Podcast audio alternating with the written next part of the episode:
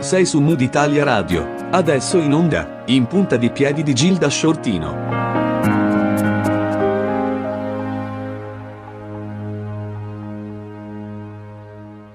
Buongiorno, buongiorno a tutti quelli che ci stanno ascoltando su Mood Italia Radio eh, con il nostro appuntamento settimanale in cui raccontiamo storie sempre in punta di piedi perché pensiamo che la cura e l'attenzione per le persone sia fondamentale e quindi progetti, iniziative, eh, personalità e individualità. Proprio su questa onda, io oggi ho un, un ospite d'eccezione, d'eccezione perché è un ospite del cuore. Eugenio Di Francesco, presidente vicario eh, della, regionale della Rete per la Legalità, una realtà che, che, sta lavorando molto, soprattutto nella provincia di Agrigento, alla quale tu appartieni, giusto Eugenio? Sì, sì, innanzitutto buongiorno a tutti e grazie sempre Gilda per la tua ospitalità e anche per il tuo modo di fare eh, giornalismo puro, autentico, parlando anche di temi un po' particolari che scottano. Grazie Perché quando si dice la verità in determinati ambienti è sempre difficile. Vero. Tu vivi ad Agrigento, come dicevo, e comunque eh, ti occupi di, di, un territorio complicato, difficile sotto tanti punti di vista, giusto? Sì, sì, allora io vengo dalla provincia di Caltanissetta, un paese piccolino di 11.000 abitanti, che è Riesi, un paese eh, impregnato un po' di quella che è la cultura dell'omertà, del silenzio, della mafia, un paese dove sono nati di Cristina eh, appartenenti alla famosa cupola di Cosa Nostra, quindi al tavolo di Rina, Provenzano eh, e tutti i soggetti che negli anni 70-80 hanno creato veramente il disastro della nostra terra di, di Sicilia a concludersi con eh, le stragi dove sono morti i giudici Falcone e Borsellino e gli agenti di scorta. Eh, una scommessa, quella di Rete per la Legalità, un investimento su alcune province del, della zona sud della regione Sicilia. Eh, una scommessa che parte da Caltanissetta, Enna e per finire Agrigento. Ed è lì che Rete per la Legalità ha messo le basi. Eh, in quasi due anni ho avuto l'arduo compito di accompagnare ad oggi 21 soggetti alla denuncia per eh, reati che vanno dall'usura di tipo mafioso all'estorsione, al condizionamento ambientale e per finire quello che è il dramma dell'agricoltura. Quindi non so se avete visto eh, i servizi su Rai 3, la provincia di, di Agrigento è la più penalizzata sia come taglieggiamento di vigneti e sia anche come eh, mancanza di vendita dei prodotti agricoli. Eh, una provincia un po', un po' strana, anche perché è una provincia che vive a confine tra due province, le province di Caltanissetta, dove ancora eh, Lidia e Cosa Nostra ne fanno da padroni, e dall'altra parte la zona di Trapani. Quindi sono, è una provincia è molto eh, vittima del, del, condizionamento mafioso.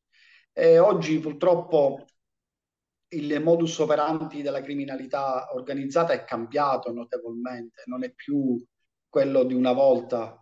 Eh, ormai sono diventati anche più intelligenti, ci ritroviamo laureati eh, nelle carceri che dovrebbero essere carceri rieducativi o educativi diventano carceri formativi alla delinquenza, quindi anche alla conoscenza di, di famiglie criminali, quindi si allarga un po' la, quello che può essere lo stato consortile della criminalità organizzata.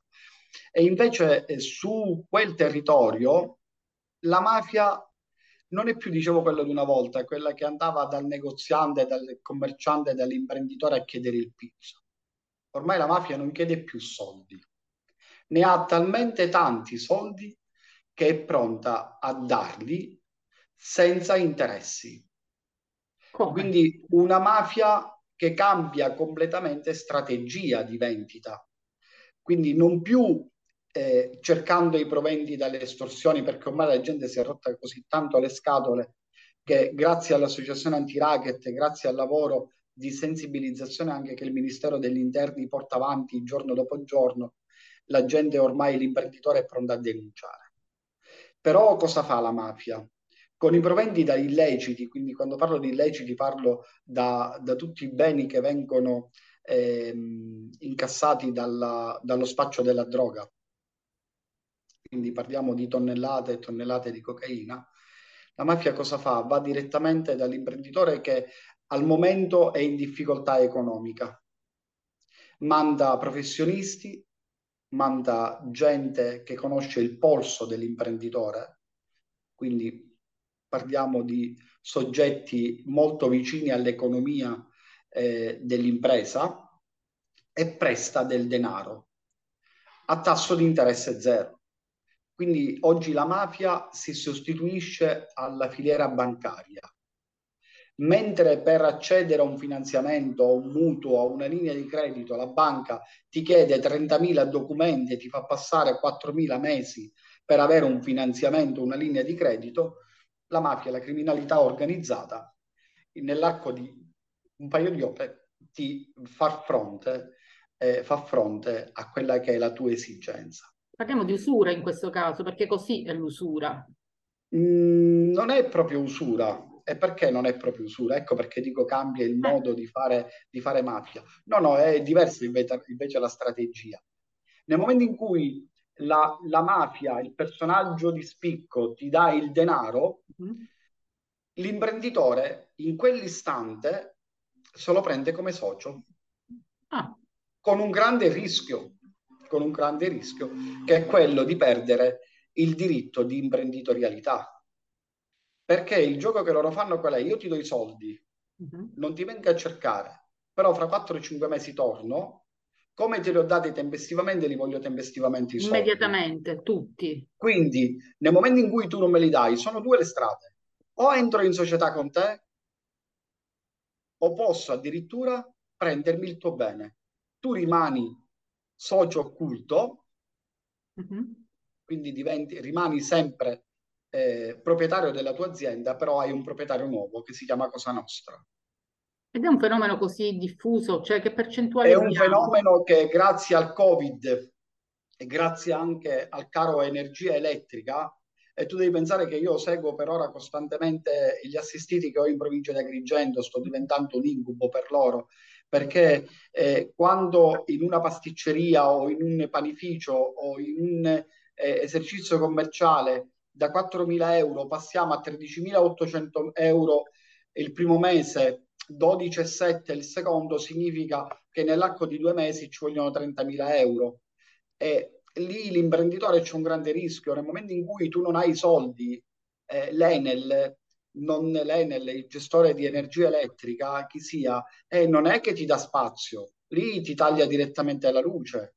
Ma questa è una cosa che sta avvenendo ora sempre più spesso. È quello che sta avvenendo periodo. ora in questo momento. Quindi noi abbiamo il Covid che ha dato la prima batosta, che ha portato alla chiusura di diverse aziende, molte di quali sono andati nel dramma dell'usura.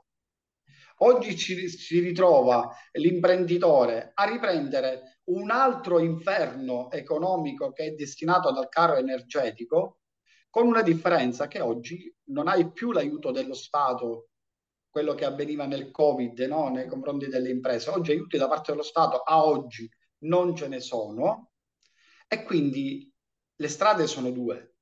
O hai una forza economica tale da poter superare questo periodo storico, oppure devi ricorrere ad altri soggetti. Le banche chiudono i rubinetti perché le banche danno i soldi avendo delle garanzie. Se le garanzie in questo momento storico non ci sono, è normale che chiudono i rubinetti. Ecco perché a volte io dico sempre che l'usura è figlia di un sistema bancario malato. Che c'è sempre stato. Eh, c'è sempre stato. Oggi il problema è molto serio, come per esempio il discorso anche del taglieggiamento dei vigneti che sta avvenendo in provincia di Agrigento in maniera smisurata, il rischio è molto alto perché la mafia oggi non si sta concentrando nel centro storico della città. Mm-hmm. E se vedete, è, è, la sensazione che ho io, ma penso che ce l'abbiamo un pochettino tutto, è il degrado sociale che c'è nei centri urbani. Eh, microcriminalità che sta crescendo, furti che stanno aumentando, rapine, scassi, eh, danneggiamento di qualsiasi natura, perché non c'è più il controllo del territorio da parte della mafia. Allora la mafia dove è andata a finire? Non c'è più, no c'è, ma ha concentrato il suo interesse alla periferia. Dove sono i soldi, la mafia c'è. Diceva eh, Borsellino, mi sembra, dice inseguiamo il denaro per capire dov'è la mafia. E così è oggi. Oggi la mafia insegue il denaro e la, la, il denaro oggi è nel mondo dell'agricoltura. Quindi è, si è spostato. Cioè, certo, si è spostato. Certo, si è spostato nel mondo dell'agricoltura e il mio, eh, quello che mi preoccupa tantissimo oggi è il deprezzamento dei terreni. Perché nel momento in cui io un imprenditore non ti faccio vendere l'uva, la pesca, l'albicocca che sta sulla piantagione per un anno, per due anni, con un deprezzamento del terreno, cioè io quell'imprenditore l'ho buttato all'astrico. Perché Quindi... chi è che non fa vendere il, i prodotti? Di chi parli? Dice quando non faccio vendere i prodotti, che significa? Chi? Ma se io mi trovo in una zona dove il mercato è chiuso, mm-hmm. dove dentro quel mercato possono entrare solamente due o tre soggetti e altri non possono entrare là dentro, quindi non c'è una domanda che viene dall'esterno che può far crescere il costo del, della frutta, mm-hmm. è normale che l'imprenditore è costretto a lasciarlo quel pezzo di terreno. E peggio ancora se glielo butta a terra, perché se quel vigneto può avere un valore commerciale di 100, nel momento in cui io glielo butto a terra, non varrà più 100, varrà 10. E se glielo taglio, è normale che eh, quell'imprenditore, quella famiglia ha paura di investire in quel territorio. Questo succede prima, nelle, nella provincia di Agrigento? E nella provincia di Agrigento sta succedendo in provincia di Agrigento e in una parte della Puglia. La stessa identica cosa. E dov'è la, la, l'interesse della mafia? È quello di acquistare terreni, accrescere il confine territoriale a costo zero. A costo zero. Per fare cosa nel momento in cui taglieggiano comunque... Eh, Semplice. Eh? Semplice. Oggi c'è il famoso PNRR, uh-huh. che è il piano nazionale di eh, resilienza. resilienza eh, sono fondi europei che verranno dati al mondo dell'agricoltura come anche al mondo eh, dell'edilizia. Ci sono molte infrastrutture che verranno fatte da qui a breve. Si vocifera anche il ponte sullo stretto di Messina. Scusate, linee autostradali, ferroviarie che verranno realizzate. Quindi è normale che dove c'è l'interesse economico c'è l'interesse di Cosa Nostra. Quindi tu dici col PNRR questi terreni poi che cosa diventeranno? Cioè verranno... Eh... verranno verrà quello che è successo nella mafia dei Pascoli, uh-huh. nei, dei Nebrudi, eh, che grazie al protocollo Antoci eh, si sono scoperte molte magagne dove c'erano eh, falsi eh, proprietà terrieri eh, assoggettate anche alla criminalità organizzata che facevano richiesta di fondi europei per poter accrescere il loro volume d'affari. Questo è quello che potrebbe succedere da qui a breve.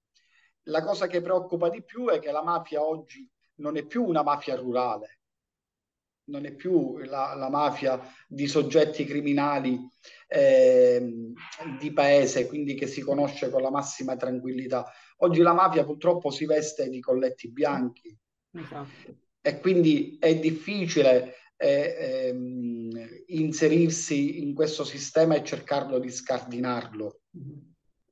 Una volta eh, trovandomi in provincia di Agrigento, in un paese, un sindaco mi disse, dice guardi Presidente, eh, io qui non è mai venuto nessuno a bussare alla mia porta per chiedermi qualcosa. E gli ho detto Sindaco, è giusto che sia così, perché è molto semplice. Il mafioso non verrà mai da lei, Anzi, l'interesse della mafia è quello che i sindaci, gli amministratori locali possano progettare con la massima serenità, senza che nessuno li disturbi, eh, progetti nuovi per accrescere l'economia e il benessere del paese. Il problema non è suo, è dell'imprenditore che poi andrà a vincere la gara d'appalto, che deve essere un imprenditore che abbia il vaccino antimafia addosso, è come il vaccino anti-Covid. Esatto che non deve anche lì eh, farsi corrompere dal sistema criminale. Vedi Gilda, è cambiato tutto. L'estorsione si è trasformata in un giro di fatture legali, quindi l'obbligo della, eh, del comprare eh, forniture attraverso alcuni soggetti, quindi diventa nascosta dalla fatturazione legale. Eh, il malandrino di turno non chiede più estorsione, pizzo, ma chiede assunzioni. Mm. E quindi attraverso le assunzioni accresce quello che è la manovalanza della criminalità organizzata. Il sistema sta cambiando, si sta evolvendo. Eh, però dobbiamo dire grazie alle forze dell'ordine, grazie alla magistratura che, che interviene quasi precocemente. Abbiamo visto oggi quello che è successo a Randazzo, no? Eh, a Randazzo oggi è stato colpito uno dei clan più pesanti che è della provincia di Catania, che è il clan dei Laudani. Mm-hmm. Eh, la criminalità organizzata ce l'ha un grande peso addosso, è quello dello Stato. Io dico più lo Stato è, è presente, eh, più lo Stato eh, diventa amico del cittadino, più il cittadino diventa amico dello Stato attraverso la denuncia. Poco fa dicevi controllo del territorio, la mafia non controlla più il territorio, dovrebbe essere lo Stato, le forze dell'ordine a controllare per tenere eh, pacificato un territorio. Guarda, oggi è difficile anche per lo Stato, è difficile anche per lo Stato, perché la, la droga eh, porta anche il, il ragazzo eh, a perdere anche la testa quindi eh, nel momento in cui il ragazzo è in astinenza di cocaina o di crack, perché oggi è la droga dei poveri, ma è la droga, la droga che richiede molto più denaro, è normale che inizia prima a bussare alla porta della mamma, poi alla porta del padre, poi gli rompe la porta alla casa del padre, poi la porta alla casa della madre. E poi inizia a chiedere soldi all'esterno fino a quando arriva al punto di andare anche a chiedere soldi ai esercenti e commercianti è il cane che si morde la coda. Mm. Il ruolo più importante ce l'abbiamo noi, perché a volte siamo abituati molto a delegare agli altri. Beh. Noi siamo abituati ad educare i nostri figli attraverso la scuola, quindi deleghiamo alla scuola l'educazione dei nostri figli. Eh, se non ci passa la scuola, la rimandiamo agli scout, al calcio. Mai Però manca la, prima, manca la prima cellula educativa che è la famiglia. famiglia quindi si è molto abituati a delegare, poi si vede chi viene dopo di me. Eh, lo Stato, vero, è, lo rappresenta il carabiniere, lo rappresenta il magistrato, il giudice, il, chi sta in divisa, ma lo Stato poi alla fine siamo ognuno di noi, ognuno con il proprio ruolo. Ecco perché dico sempre io che il valore aggiunto di uno Stato libero è il valore della denuncia. È difficile denunciare, è difficile perché la gente ha paura e paura, eh, molto spesso la gente che denuncia è lasciata sola. Eh, io dico a volte la gente viene spremuta nelle caserme, eh, sbattuta fuori dai cancelli, rimane sola. questo invece eh, deve essere un passaggio importantissimo. Oggi sono realtà associative, eh, belle o brutte che siano, che hanno un ruolo fondamentale all'interno di una comunità, che è quello di eh, accompagnare alla denuncia facendosi carico anche di realtà eh, completamente difficili. La rete per la legalità questo sta facendo da, da un bel po' di tempo e soprattutto nel, nel tuo comune, nei comuni diciamo, di cui ti occupi tu, ha, ha, fatto, ha avuto ottimi risultati. Io sto lavorando in questo momento in provincia di Agrigento, sono mm. impegnato su Canicattì dove abbiamo avuto eh, un crescendo di denunce. Eh, tra le tante cose, eh, proprio in questo mese abbiamo avuto anche la, la, grande soddisfazione che una delle nostre vittime, la mia prima vittima che ho mm. conosciuto, eh, ha avuto i soldi eh, da parte del Ministero ah. degli Interni eh, non dovrebbe gennaio... essere scontato, ne parli come se fosse una cosa eccezionale.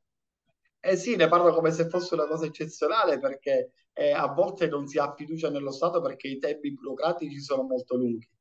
Quindi parlare di un soggetto che due anni fa fa la denuncia e oggi eh, ha un mutuo eh, da parte del Ministero degli Interni, dal Fondo di Solidarietà, grazie anche al prefetto straordinario per i beni per le associazioni anti-racket e anti-usura. Eh, vedere un imprenditore che viene da un incubo, da eh. un incubo, io per più, per due volte consecutive eh, l'ho tolto dal suicidio, quindi parliamo di casi disperati perché l'usura è uno dei drammi più brutti dove la vittima eh, ha vergogna di se stesso, ha vergogna di parlarne in famiglia, ha vergogna di confrontarsi. Eh, la vergogna più grande è morire soffocato.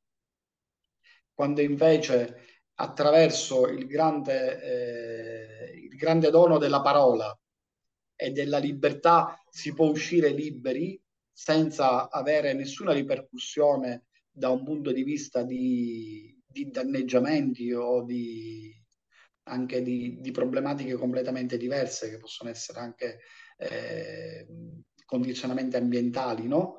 Mm-hmm. E vedere invece una vittima che oggi respira aria fresca, aria pulita, eh, aria anche di libertà e a gennaio inaugureremo il suo punto vendita nuovo, oh, eh, penso che sia la cosa più bella di questo mondo. Tra l'altro a Canicattì eh, abbiamo la, la, casa di, del giudice di Livatino, quindi tra l'altro l'hai seguito in modo particolare tu questa, questo progetto, questo percorso.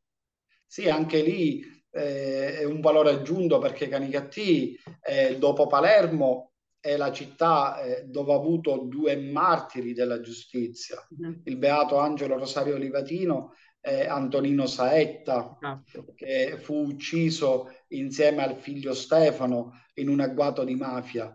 Lì la Stid, Cosa Nostra, eh, veramente negli anni 90 eh, sono stati anni duri, anni di piombo, eh, hanno portato non solo sgomento, ma anche ehm, alzando quello che è il muro dell'omertà. Quindi la paura, e dico sempre che la paura eh, è figlia dell'insicurezza però un'insicurezza, come tu dici, questo imprenditore ha ricevuto eh, i certo. soldi dal ministero, ma non tutti. Cioè, i tempi quali sono? Qual è, qual è l'elemento che determina la denuncia e impedisce la denuncia? Allora, la denuncia è per... Allora, l'usura è un caso un po' particolare. È un caso particolare perché la, il, l'usura nasce da un rapporto di intimità tra l'usurato e l'usuraio.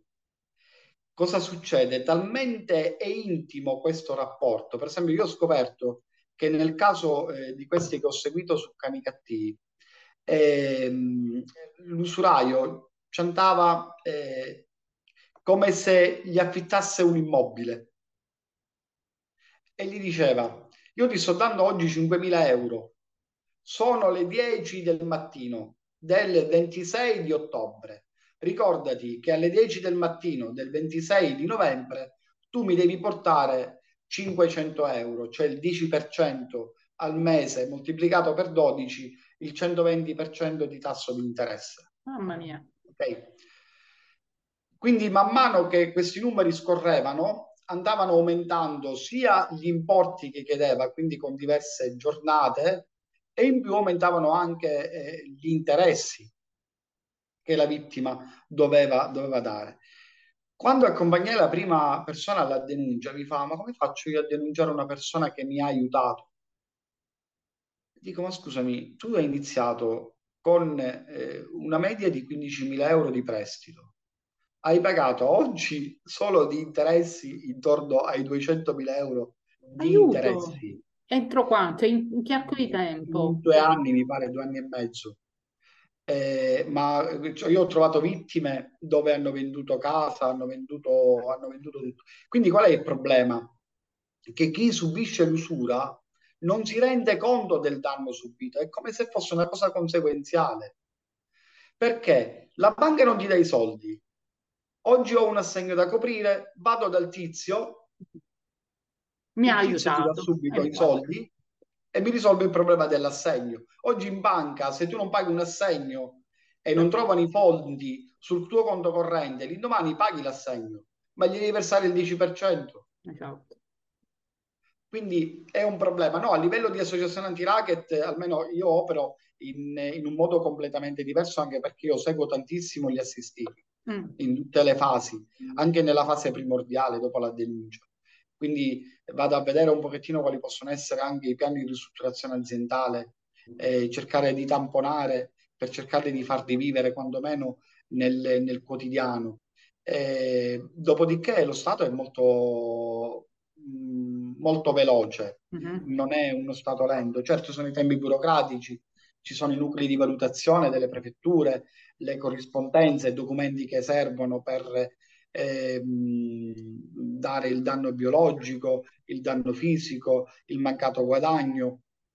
Però è interessante come lo Stato oggi possa essere veramente a disposizione del, della gente libera. Però poco fa avevi detto che eh, lo, molto spesso le vittime vengono spremute nelle caserme e poi abbandonate. In che casi succede? Eh, questo succede quando una vittima è da sola. Senza quando associazione? sì, sì, sì. Cioè l'associazione fa la differenza? L'associazione fa la differenza, certo. La differenza, la differenza la fa l'associazione nel momento in cui accompagna la vittima e non la lascia sola. Quindi quasi si prende carico di quella che è la sofferenza della vittima in quel determinato momento. E questo è fondamentale. Guardi, anche l'esperienza di Edio Pizzo lì su Palermo, no? Mm. Eh, io leggo eh, quasi giornalmente cronache dove Edio Pizzo fa determinati accompagnamenti no? di estorsione, di, di pizzo e altre cose come altri soggetti. Mm. Io penso che ognuno di noi fa, eh, fa la differenza, fa la differenza eh, è importante affidarsi a chi uno ritiene di avere fiducia. Mm-hmm. Perché poi è anche un accompagnamento psicologico, quello che l'associazione deve dare. Come sì noi diamo l'assistenza psicologica, abbiamo un pool di psicologi, abbiamo anche i nostri avvocati che sono a disposizione gratuitamente, non riceviamo niente da parte della vittima, ci sono anche i nostri commercialisti, abbiamo anche i giornalisti dentro è vero, è vero. l'equipe, quindi è una realtà completamente nuova. Oggi la mafia si ammoderna come ci ammoderniamo noi con i mezzi di comunicazione, no? È vero. Eh, quindi anche loro studiano, anche loro si attivano. Passano attraverso i social, quindi il web, il web certo. e i certo. social appartengono certo. anche, sul terreno anche della mafia. Certo, c'è il terreno della mafia, lo vediamo anche eh, su quelli che sono i personaggi d'elite, eh, uno degli ultimi arrestati, Nico Pantetta, no? che mm-hmm. attraverso il suo rap o le canzoni neomelodiche eh, favorisce quello che è l'atteggiamento criminale mafioso, eh, pompando e incensando quello che è lo zio eh, appartenente a uno dei clan più, eh, più disgraziati di questa provincia di Catania. Ma come lui ce ne sono tantissimi altri se uno va su, sui social, in modo particolare Instagram eh, o l'altro, ora non mi ricordo come cavolo si chiama, TikTok, eh, vai a vedere realmente che ci sono eh, giovani che favoriscono la cultura della violenza. Vero. Anche lì poi i giovani, come dicevi, in manovalanza, anche perché probabilmente c'è un, un vuoto attorno alla famiglia, lo dicevi anche, ma un po' la società in generale. Sì, certo. Io sono anche convinto di un'altra cosa.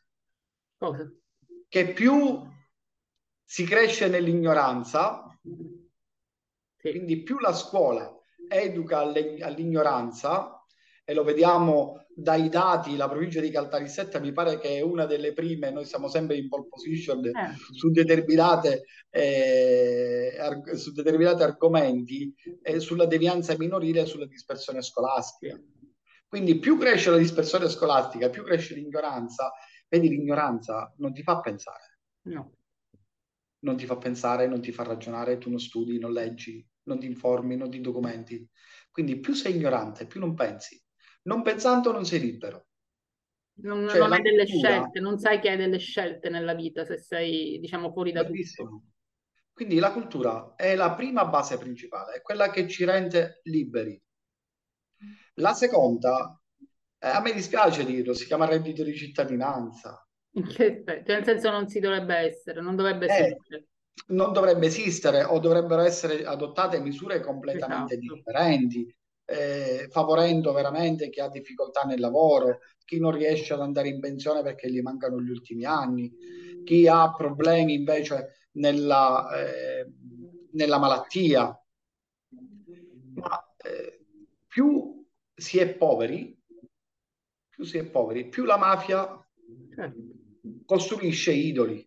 Più si è Perché se, vedo, se un giovane che vede Nico Pantetta, ti potrei faccio un Nico Pantetta, ma ti Sì, posso fare sì, tantissimi nomi, un nome mm, così a caso, e lo vede con una collana d'oro eh, da mezzo chilo, eh, tatuato fino al collo, eh, fino alla testa.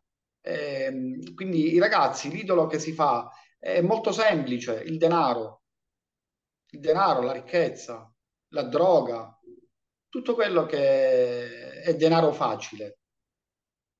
Che poi, diciamo, nel- nell'imprenditoria questo poi, diciamo, ha anche un suo perché. Certo, oggi si vede molto di follower. Sono stato in una scuola, a- mi pare che era a Nettuno l'altro giorno, no? Mhm. E allora eh, mi hanno invitato a parlare di media, quindi social, eh, Mhm. mondo virtuale e mondo reale. E io ho detto, dico, una volta, prima conoscevo una persona e dopo un po' di tempo, o dopo molto tempo, diventavi amico. Esatto. Ora invece diventi amico e E poi poi a la stento conosci una persona. Eh, infatti, Questo è Facebook, no? sì. Quindi per farti capire come sono cambiati anche i valori della relazione. Anche il concetto stesso, il senso stesso della relazione, cioè Non anche le più. parole sono fondamentali. Se poi potrà Certo, c'è più. famiglia, la famiglia che, che comunque per eccellenza eh, rappresenta Cosa Nostra. Quindi anche questi, i- il linguaggio sta, è, diciamo, è stato ed è fuorviante.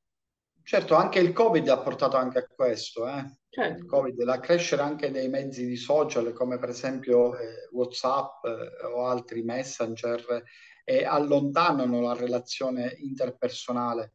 Eh, se tu fai un'analisi, eh, noi veniamo da una cultura dove ancora esisteva la famosa gettoniera, no? Il telefono con i gettoni, no? Eh, o con le schede. Io sono arrivato in quel, in quel Esatto. periodo storico. emozionante. Cioè, se tu prendevi il telefono, a me capita spesso, e senti una persona amica, eh, tu dalla, dalla voce capisci se quella Certo. persona aveva eh, o ha, o ha un problema. Eh, ma se tu mandi un messaggio su WhatsApp, cosa devi capire? No, Cioè niente. non capisci niente.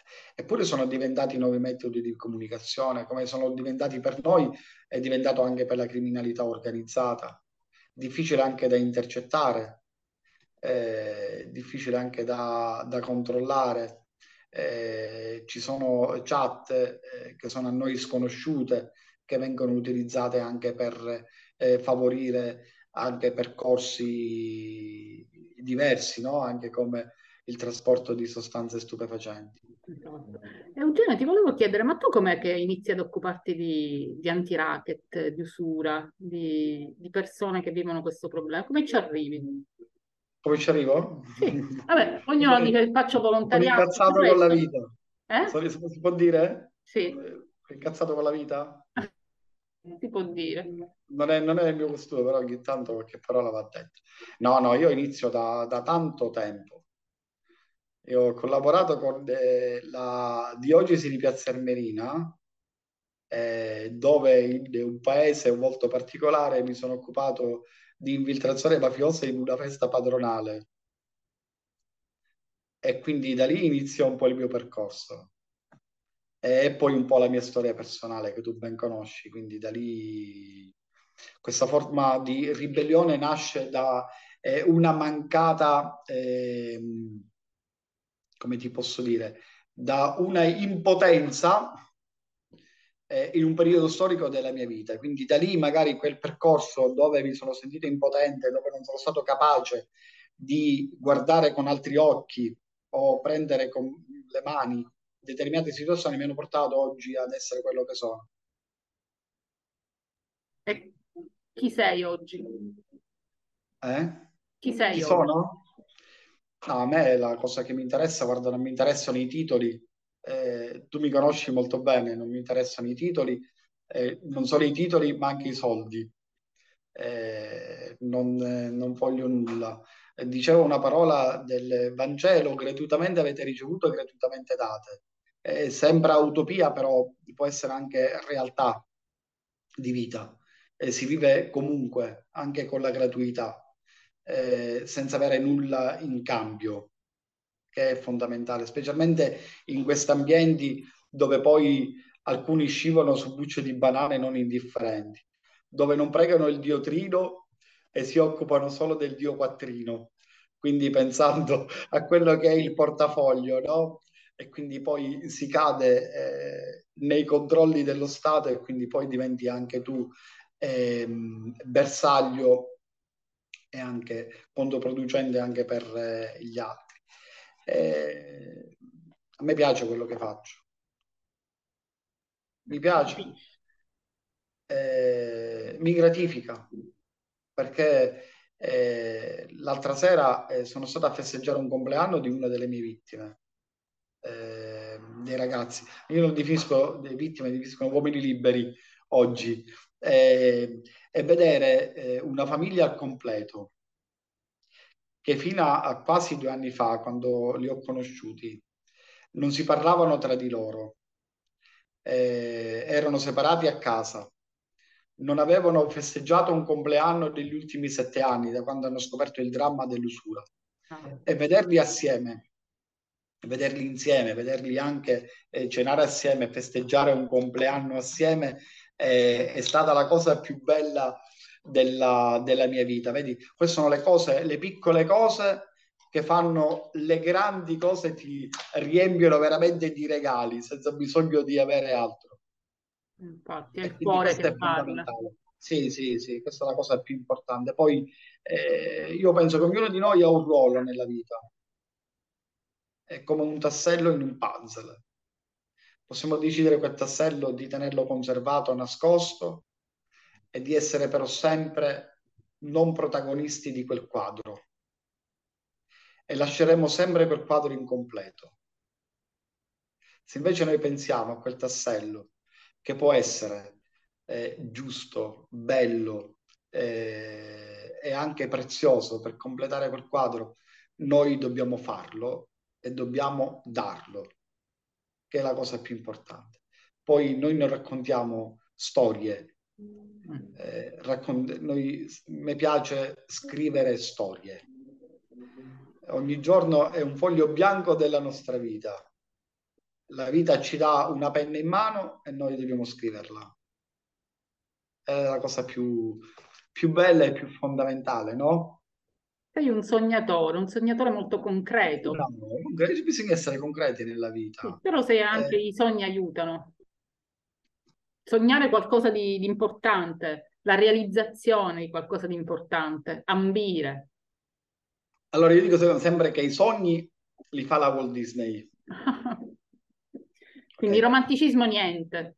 Romanticismo niente, sogni niente. Vedi, eh, cosa c'è da sognare di fronte a, una, eh, a un territorio malato? Niente. No, si può sognare comunque di, che torni la pace. Che si possa ma, la pace dipende, ma la pace non dipende dagli altri, dipende da noi. Certo, però si può anche sognare di poter contribuire certo. in questo senso, no? Il sogno in questo ma senso, non è non un sogno. Le nu- non le nuvole. Quello non è un sogno, è una possibile realtà. Ah, ok. Io dicevo sognatore concreto, quindi va bene, ok. No, no, sognatore concreto, dobbiamo sognare, dobbiamo anche eh, animare quelli che sono i nostri territori. Eh, io dico, mi piace eh, portare avanti un tema.